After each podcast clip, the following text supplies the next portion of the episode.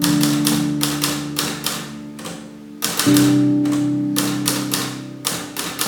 you.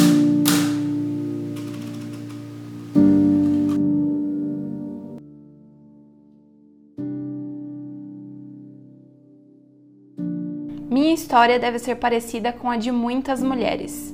Me casei aos 16 anos, pois minha mãe descobriu que eu havia perdido a virgindade e me expulsou de casa com medo de que eu engravidasse. Parei de estudar e fui cuidar da casa e do marido. Em seguida vieram os filhos e por muito tempo eu acreditei que minha vida estava completa.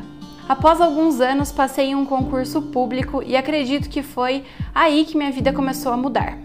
Passei a me engajar em causas sociais, voltei a estudar e comecei a querer mais do que cuidar de casa e da família.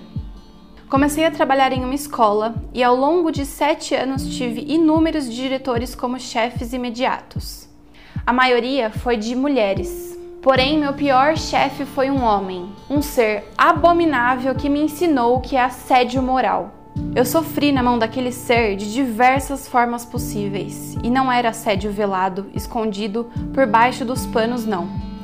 São tantas as histórias de terror que passei que, enquanto escrevo, algumas memórias me fazem chorar. Lembro de um dia que havia chegado muito material na escola e éramos duas assistentes de alunos para organizar.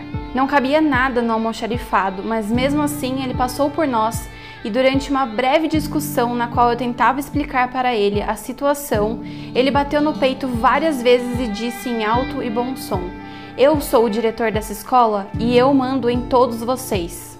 Sim, ele mandava em nós, nos ameaçava, nos rebaixava e nos tratava como seres inferiores. Ele se considerava o melhor diretor que a escola já teve, que a cidade já teve. Porém, não sabia nem quem eram os alunos, não resolvia os problemas dos professores e não aceitava ajuda de ninguém. Em um episódio de grande mal entendido na escola, envolvendo pais, professores e alunos, cheguei a receber ameaças junto a outros funcionários da escola por parte de um amigo do pai de um aluno. Um professor chegou a ser agredido fisicamente. Por um momento, acreditei que o diretor nos daria uma solução, ou ao menos acalmaria os ânimos. Porém, ele provou mais uma vez ser um despreparado para a função de chefia e reuniu todos os funcionários no pátio para dizer que o professor, no centro do mal-entendido, havia sido afastado e que aquele assunto deveria ser encerrado. Estava proibido falar sobre o ocorrido em qualquer lugar ou momento. Eu, que já estava em pânico, comecei a desenvolver síndrome do estresse pós-traumático e outros males. Tinha crises de choro no trabalho, corria quando algum pai ou aluno gritava perto de mim e cheguei a me esconder no banheiro de medo de um pai de aluno.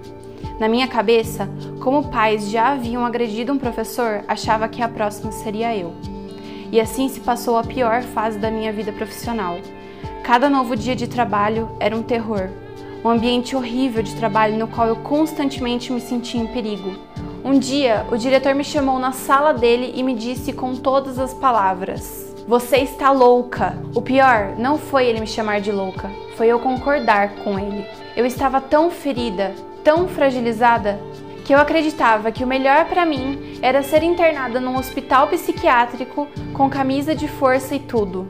Quando eu questionava, confrontava, ele sempre dizia: Não foi bem isso que eu disse, você entendeu errado as minhas palavras. Só consegui ajuda quando decidi que não falaria mais com ele sozinha.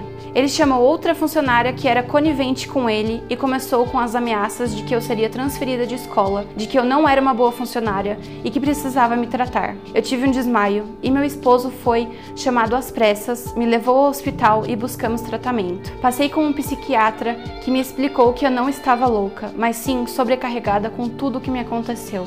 Após iniciar meu tratamento, o médico me afastou e só retornei à escola no ano seguinte, quando, graças a Deus, o ser desprezível já havia sido removido.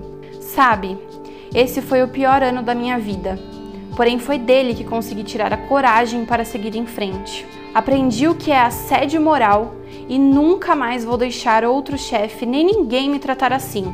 Hoje sou assistente social e busco estar engajada com movimentos sociais e feministas, porque eu ainda acredito no mundo melhor. Desde que nós façamos a nossa parte hoje, a mudança é possível de acontecer. Reclamar Não adianta, precisamos agir e ir para a luta.